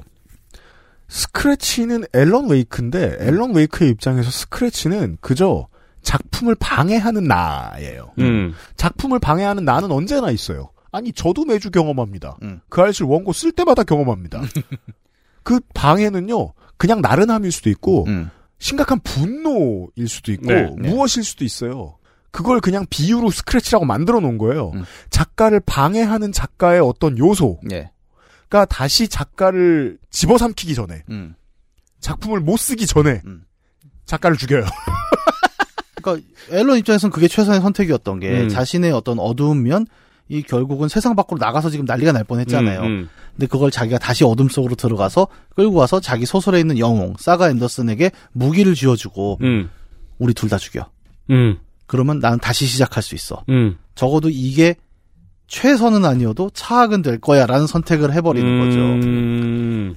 그리고 당연히 이제 앨런은 총을 맞고 죽잖아요. 네. 스크래치는 소멸하고 앨런은 죽습니다. 근데 음. 앨런은 영원히 죽지 않죠. 그렇죠. 앨런은 다시 토크쇼로 돌아갈 거예요. 그렇죠. 예. 근데 그걸 기꺼이 받아들입니다. 이거는 또 약간 철학적으로 얘기하면 그거죠. 니체가 얘기하는 영원 회귀죠. 그렇죠. 계속 루프지만 이번에는 어때요? 이 영원 회귀를 어, 앨런 웨이크가 스스로 긍정합니다. 음. 그것이 최선이고 나는 똑같은 운명을 또 들어갈 거지만 기꺼이 나에게 오라 운명이요. 음. 나는 너를 거부하지 않을 것이다. 이게 니체가 얘기하는 초인 위버맨시의 자세잖아요. 네. 음. 오라 운명이여를 시전을 한 거예요. 음. 여기서. 그리고 나는 다시 그 13년의 길고 긴 루프로 들어갈 것이다. 기꺼이. 음. 라는 선택을 하면서 사가에게 총알과 똑딱이를 넘겨준 거죠. 강건마가 김송모 죽이듯. 직업 오늘따라 제가 못 알아듣는 비유가 많은데 그 직업 으로서의 창작자가 자신의 직업을 시지프스의 형벌처럼 생각하는 그런 자세를 보여줘요. 네. 네. 그리고 그걸 작품 내에서 어떻게 그래픽으로 승화시킬까요? 어, 어제 말씀드렸던 반복, 룹으로 승화시킵니다. 같은 곳을 계속 돌아요. 네. 근데 같은 곳을 13년 돌았잖아요, 앨런. 네.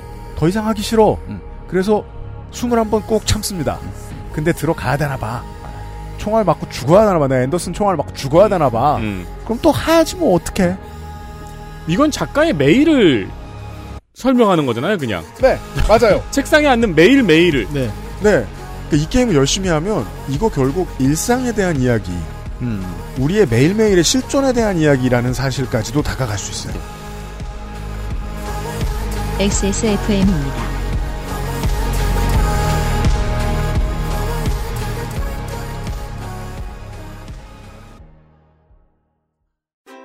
혼술 세트로 부담 없이 간편하게 맥주만 있으면 뭐해? 술안주는 바보상회. 당귀뿌리 추출물 75% 콜라겐, 엘라스틴 세 가지 유산균 컴플렉스 이 모든 걸 하나로 빅그린 안젤리카 샴푸 Big Green 두피 강화 천연 샴푸 빅그린 안젤리카 과일 먹을 거였으면 양치는 이따 하지 그랬어. 어? 왜? 맛있는데 과일? 방금 이따 끈 거 아니야? 이가 막 시리고 혀가 마비돼서 과일 맛을 못 느낄 텐데. 아, 요즘 치약 모르는구나? 자연 유래 성분만으로 만들어서 입안을 자극하지 않거든. 오, 요즘 치약은 다 그래? 아니, 요즘 치약만 그렇지. 요즘 치약. 하루 세 번 자연으로 만든 치약. 성분부터 효과까지 안심 치약, 요즘 치약.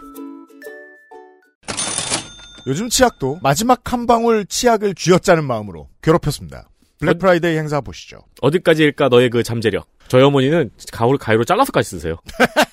그러는 분 많아요. 네. 청취자분들 중에도 계실걸요? 어른뿐 아니라 아이들에게도 만족스러운 요즘 치약. 블랙 프라이데이 기간 동안 아 인심 많이 후해졌네요. 네. 원래 10 플러스 2 막 이런 거였잖아요. 네.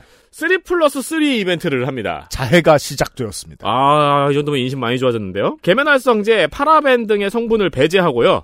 자연 유래 성분들만 채우려 노력한 자유주의 치약입니다. 왜 자유주의지? 자연주의 윤석열이냐? 자연주의겠죠? 그런 분 있잖아요. 저희 아버지도 맨날 맨날 뭐 빨래비누로 머리를 감아야지 하는 약간 상남자 코스프레 하려고. 어른들 그런 사람들이 있었어요. 음, 안 그런 거 내가 아는데. 네. 연약한 사람인 거 내가 아는데. 그리고 상남자와 원시인은 달라요. 그렇죠. 네. 그런 것처럼 양치한 다음에는 입안이 얼얼해야지 하는 분들이 계실 거예요. 네. 그런 분들에게는 어울리지 않을 수 있어요. 그렇습니다. 근데 또 양치할 때 입안이 얼얼한 거랑 저 약간 그거거든요. 양치할 때 토하는 이유거든요. 그 혀뿌리 끝까지 칫솔을 집어넣는 이유. 네. 네. 사실 요즘 치약도 양치 잘하면 화하고 싸한데. 아, 충분히 상쾌합니다. 아무 느낌도 없지 않아요. 충분히 상쾌해요. 네. 근데 막 지나친 상쾌함을 바라는 분들에게는 어울리지 않을 수 있습니다. 그렇습니다. 주로 짜면 하늘색이 나오는 치약을 많이 쓰셨던 분들에게는 질감이 다를 텐데 이게 좋아서 정착하신 분들이 많습니다. 깔끔하고 상큼하지만 자연스러운 느낌의 입을 좋아하는 사람들에게는 추천드리고요. 네. 특히 자극이 없어서 아이들에게는 훨씬 더 좋습니다. 아이들이 덜 매워해요. 가족과 연인들에게도 권해주십시오. 마음에 드신다면 이번이 기회입니다. 세 개를 사면 세 개를 드려요. 드려요. 액세스 몰에서요.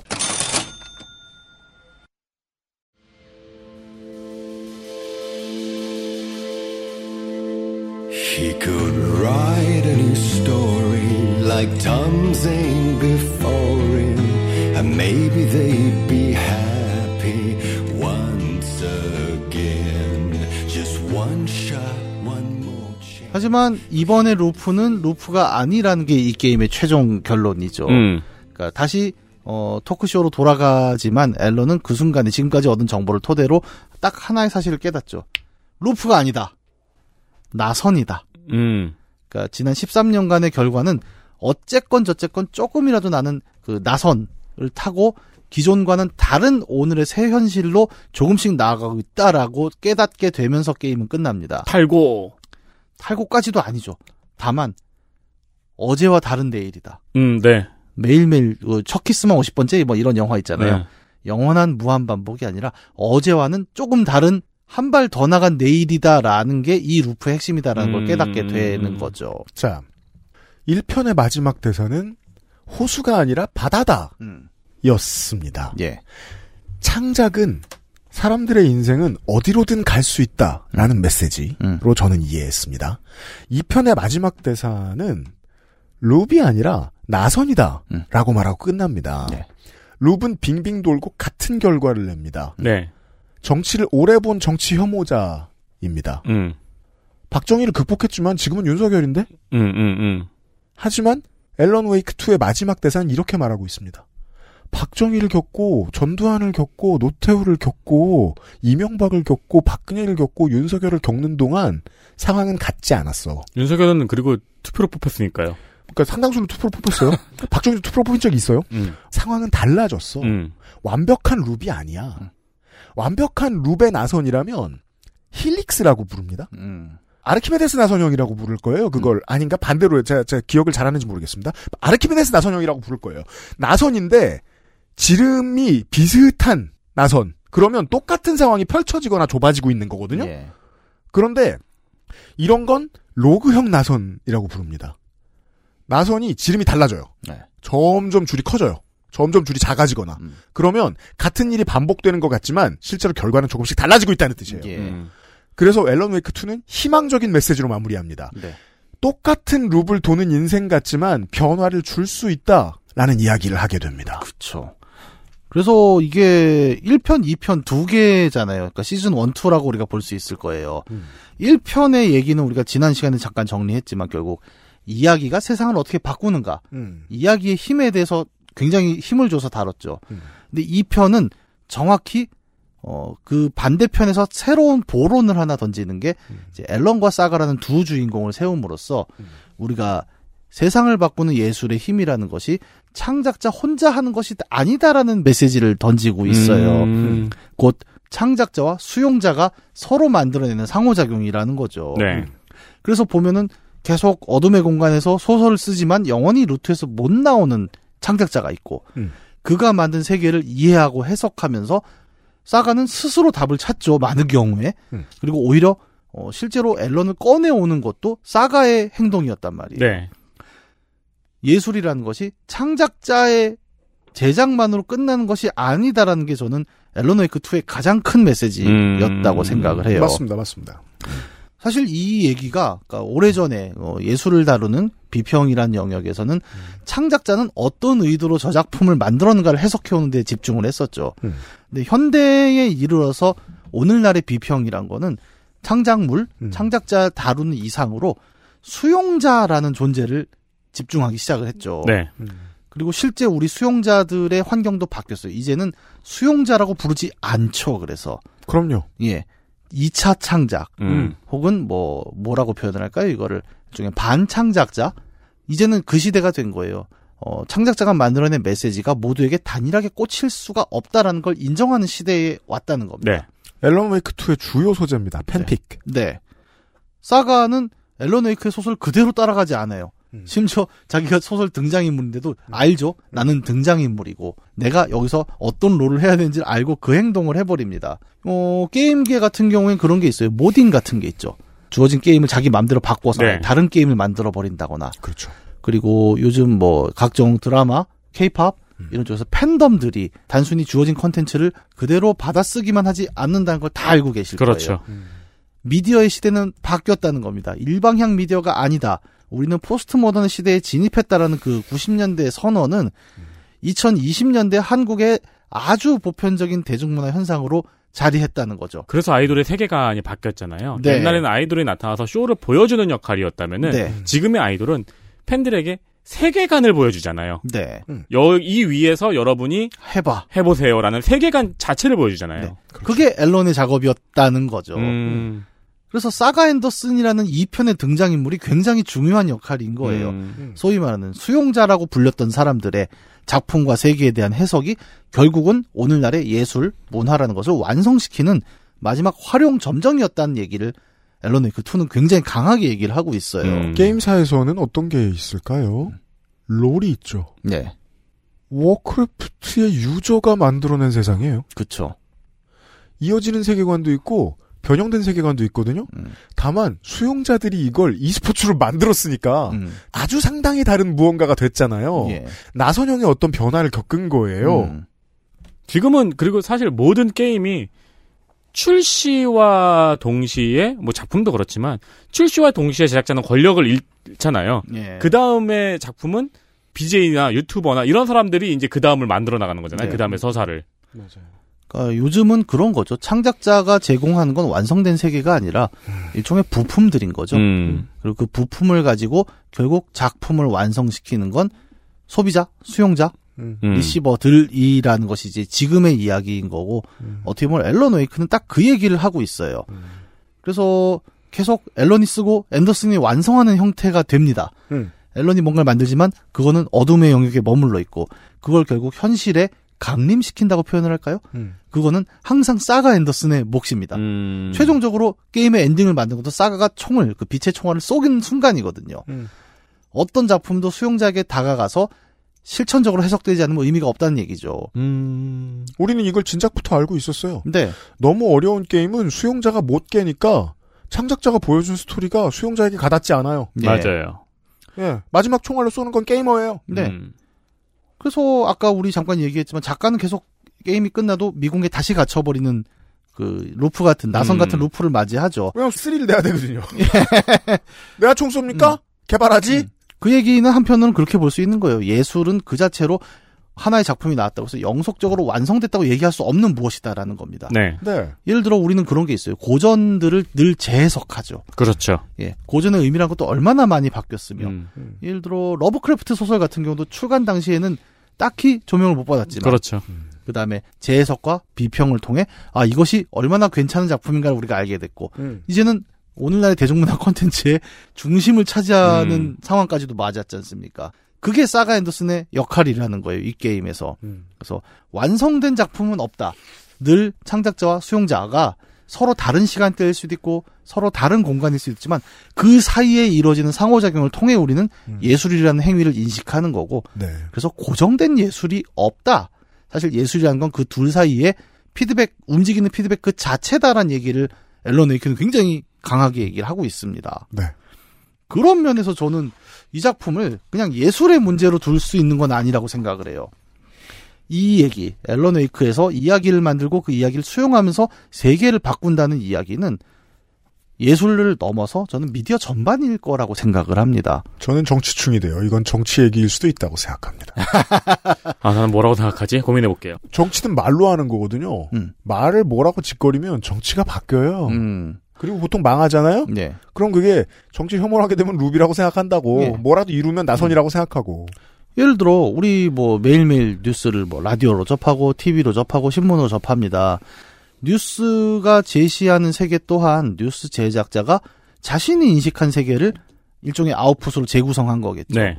그리고 그를 통해 우리는 어떤 특정한 뉴스를 보고 계속 그것을 자기가 받아들인다면 그 뉴스의 세계관에 대해서 뭐 동의하든 음, 음. 동의하지 않든 그의 피드백으로 자신의 세계관을 완성을 하죠.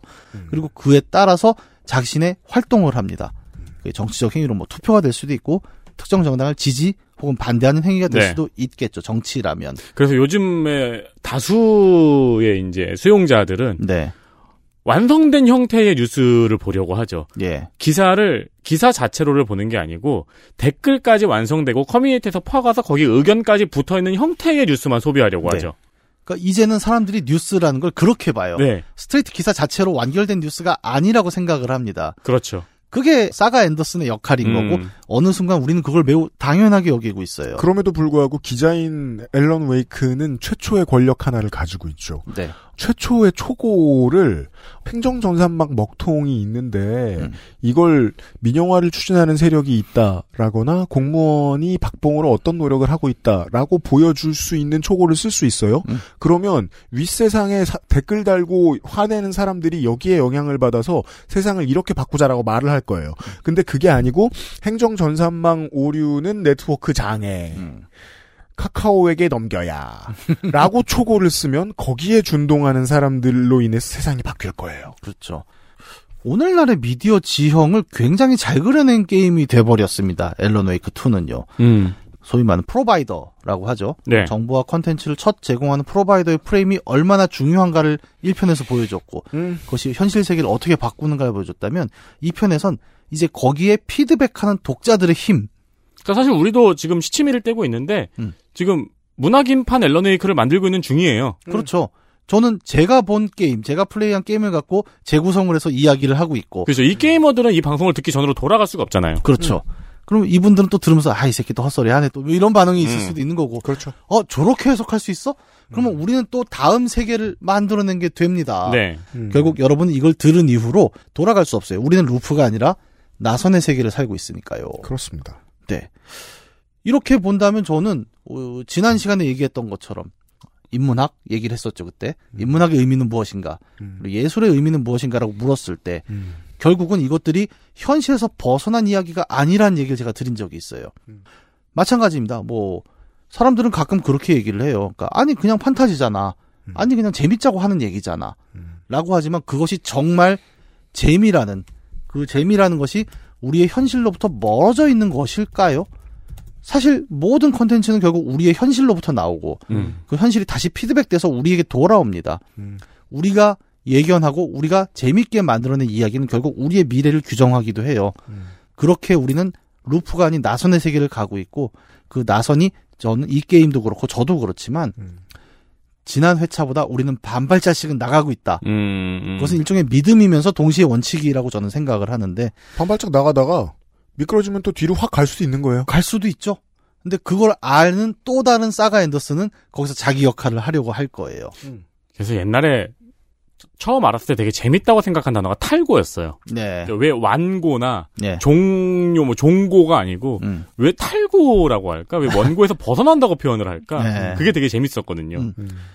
어떻게 보면 앨런 웨이크에서 보여줬던 앨런 웨이크와 그 어둠의 존재 스크래치 사실 같은 인물이라고 이야기가 되잖아요. 네. 그러니까 우리는 그 두 개의 피드백을 동시에 받고 있는 거예요. 모든 미디어 환경 혹은 모든 예술 환경에서 음, 음. 그리고 어 사가 앤더슨이 보여줬죠. 스크래치의 원고를 거부하고 앨런 웨이크의 본래 원고를 찾기 위해 뭔가 움직였지 않습니까? 어, 수용자는 그냥 받아들인 사람도 아니고 그냥 받아들인 걸 좋아하지도 않고 또한 사가 앤더슨처럼 우리도 우리 각자가 지향하는 바가 있는 거죠. 그렇기 때문에 어느 예술도 어느 미디어도 실천이 빠진 채로 이야기할 수 없고 그 모든 것들이 루프가 아니라 항상 우리를 반발자씩 앞으로 밀어내는 어떤 힘이다. 저는 이 게임을 하면서 그 생각이 들었던 거죠. 네. 아무리 얘기가 어려워도요.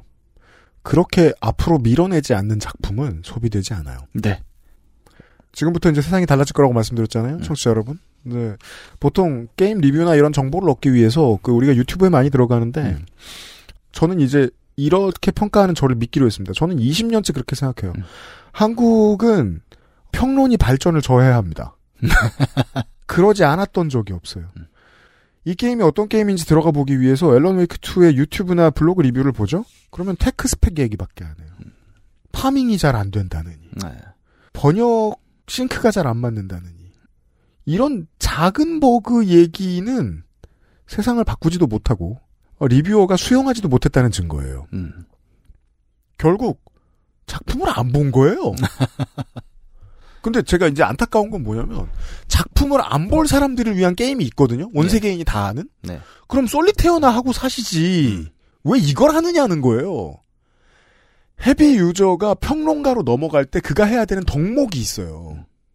열심히 머리 아프게 해야 하는 뭐가 있어요. 근데 한국의 다수의 모든 분야의 평론가들은 그게 없는 줄 알아요. 음. 그냥 자기 불만을 짓거리면 끝나는 줄 알아요. 그 방식은 세상을 망칩니다. 스크래치처럼. 아니 그게 돈이 돼요. 그 분야의 평론가가 아니었던 거죠, 그리고. 음, 그리고 뭐 나는 뭐 그런 평론도 있을 수 있다고는 생각은 하는데 다만 이제 아쉬운 건 그쪽이 더 돈이 되더라. 음. 이런 얘기하면 별로 그러니까 안 머리, 든- 얘기하시는 걸 들어서 머릿속에 반대로 생각을 해봤거든요. IT 기기 평론가예요. 네. 근데 IT 기기 평론가는 스펙 얘기를 하잖아요. 네. unboxing을 하고. 반대로 굉장히 감성적으로 평론을 하는 거야. IT 기기를. 그런 평론가에 대해 상상을 한번 해봤거든요. 네. 그런 분야의 평론가가 있을 수 있을까. Metacritic. 제가 그래서 UnderKG를 되게 좋아하는데 음. 그 두목님은 언제나 그 맥락을 설명하려고 최선을 다해요 막판에 예를 들어 Apple Pay가 들어왔기 때문에 가장 크게 이익을 보는 건 Samsung Pay다라고 얘기를 해요. 음. 예. Apple Pay를 사람들이 많이 쓰면 Samsung Pay도 해외에서 쓰는 좀 더 쉬운 결제 방식을 도입하라는 압박을 받을 수 있기 때문에 음.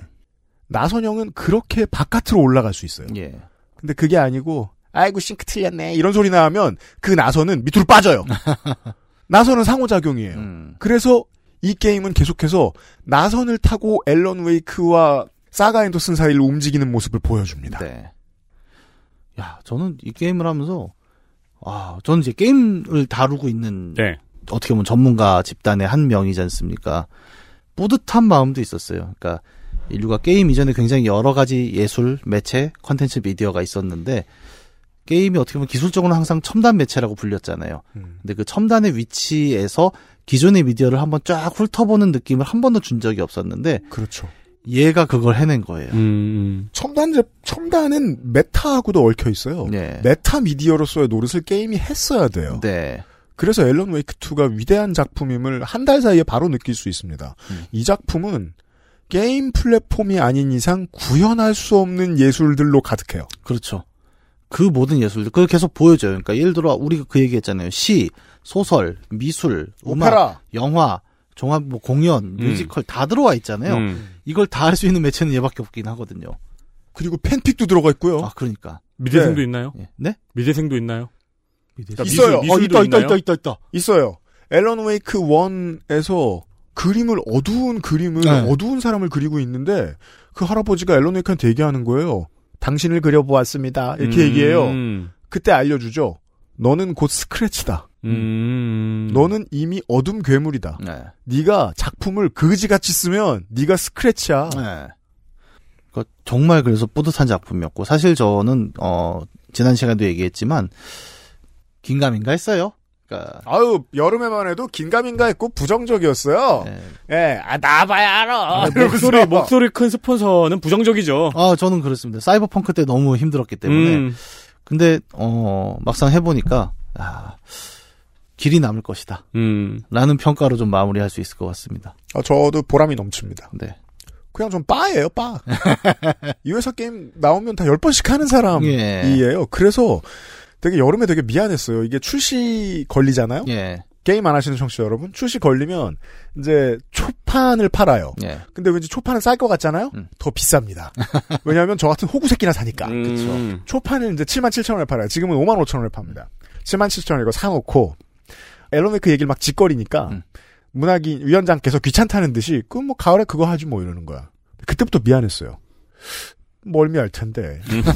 아 그래서예요? 그러니까 별로 좋아하지도 않을 텐데 왜냐 게임이 이상하게 나올 수도 있고 음. Remedy가 메이저도 아니고 음. Remedy 세계관을 사람들이 많이 아는 것도 아니고 이거 참 그 문화 그 위원장한테 일거리나 하나 더 주고 재미없는 게임이나 하게 하는 것이 아닌가라고 생각했는데 제가 어제 어, 요파 씨 녹음하기 전에 문학인에게 분명히 그렇게 얘기했습니다. Remedy Entertainment 그 회사도 앞으로 이 게임 이상 게임 못 만든다.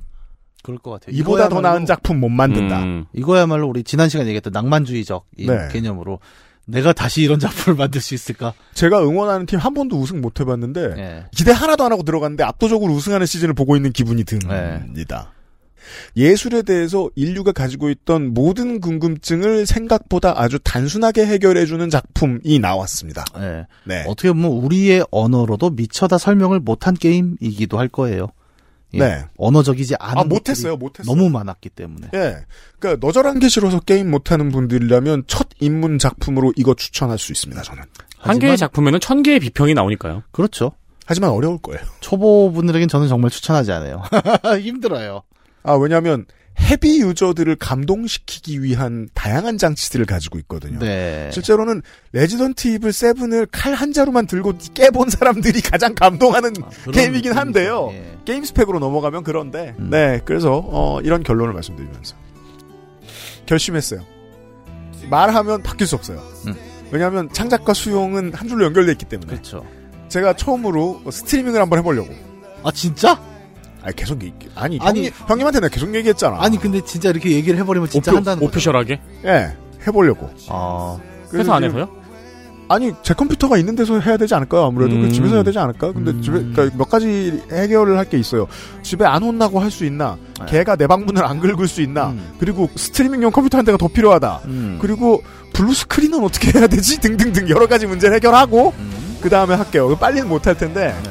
Alan Wake 프랜차이즈를 curation하는 시간을 한번 가져보도록 하겠습니다. 아, 좋긴 하네요. 이 게임은 그럴 만한 가치는 있죠. 네, 어, 팟캐 문학관 외전. 라이브로. 네, 라이브로 하는 거 아니? 그리고 또그 고생을 했는데 Super Chat 좀 받을 수 있는 거 아니에요? 아 그럼 나도 나와야 돼? 아니 우리 집에 올라고? 그러니까 나는 안- 시에? 아니, 나는 안 우리는. 우리는, 우리는 악플이나 달죠, 뭐. 아. 아니 난 유튜브 잘 안 나가잖아. 음, 우리는 악- 악플이나 달고. 한번. 해보려고. 아. 그, 그 생각을 처음에 Alan Wake 해보고 한 게 아니라 이제 Baldur's Gate가 워낙 대작이니까 이번에 네. Baldur's Gate 3가 네. 이거는 스트리밍하면 어떨까? 를 항상 상상을 해봤는데 안 되겠더라고. 왜요? 너무 길어. 어 Baldur's는 스트리밍. 나 힘들어. 와 Baldur's는 어떻게 해야 재밌는지 아세요? 어떻게? 멀티로 하면 끝이야. 그렇지, 그렇지. 네, 네. 그건 나선이 아니죠. loop죠. 그러니까 우리 이제 우리 메이저 청취자분들은 보통 이제 XSFM 올해 게임 방송할 때 그런 말씀 많이 하세요. 네. 댓글 열심히 달아주시는 우리의 heavy user들 말고 네. 이제 light한 청취자분들은 보통 이제 시사 교양 프로를 들으시는 분들은 게임이 뭔지 모르는데 재밌다라고 말씀해 주세요.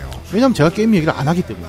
그런 분들을 위해서 스트리밍을 한번 해봐드리겠습니다. 게임은 이런 겁니다. 네. 이런 게임이 critic들로부터 압도적인 찬사를 받는 게임입니다. 음. 요거를 제가 큐레이션 길라잡이 노릇을 한번 해보면서 해볼게요. 근데 빨리는 못할 거예요. 어렵습니다 생각보다 제가 또 제가 해봐서 아는데 으, 어렵습니다. 저도 클래식을 재해석해서 여러분에게 새로운 세상을 하나 만들어 드릴게요. KFC 할아버지 그림을 보세요. 아 네, 그림을 보시고 여기 목에 보- 리본 있잖아요. 네. 이게 팔다리라고 생각해 보세요. 그럼 그 다음부터 영원히 저게 팔다리로 보입니다. 다시는 이전으로 돌아갈 수 없습니다. 이렇게 마- 이런 말 예, 가장 흔한 말이죠. 다시는 이전으로 돌아갈 수 없다. 네. 못 봤을 때 이전과 세상이 달라 달라진다. 여러분 Metallica의 노래 중에 저 Master of Puppets 있잖아요. 네. 그걸 다시 들어보시면 강호동이 부른 것 같아요. 여러분은 이제 돌아갈 수 없습니다. 잘 들어보십시오. 라면 끼리 먹자 같아요. 무엇? 수용자도 작품을 바꿀 수 있다. 네. 사람은 세상과 대화하고 세상은 사람이 이야기한 대로 바뀐다. 성경에 보면 그게 있죠. 예수 그리스도가 음. 가서 복음을 전파해라. 음. 음, 그 생각이 많이 나요. 그러니까 주어진 컨텐츠를 소화하는 것이 아니라 결국 많은 청취자, 시청자, 네. 수용자, 플레이어들이 다시 세상에 나가는 것. 거기까지가 예술이자 미디어의 완성이다. 음. 라는 게 오늘날의 가장 중요한 테마겠죠. 그리고 그거는 음, 작가들이 원하지 않는다고 막아지는 게 아니에요. 그렇습니다. 네.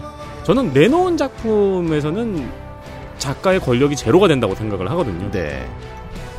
인간은 복음을 전파할 능력을 가진 선한 자이자 짜증내면 어둠으로 뒤덮을 수 있는 스크래치입니다. 음, 우리 요즘 댓글엔 다 스크래치만 있는 것 같죠. 그게 나일 수 있어. 네. 그게 나예요. 그게 나야. 위원장 수고하셨습니다. 감사합니다.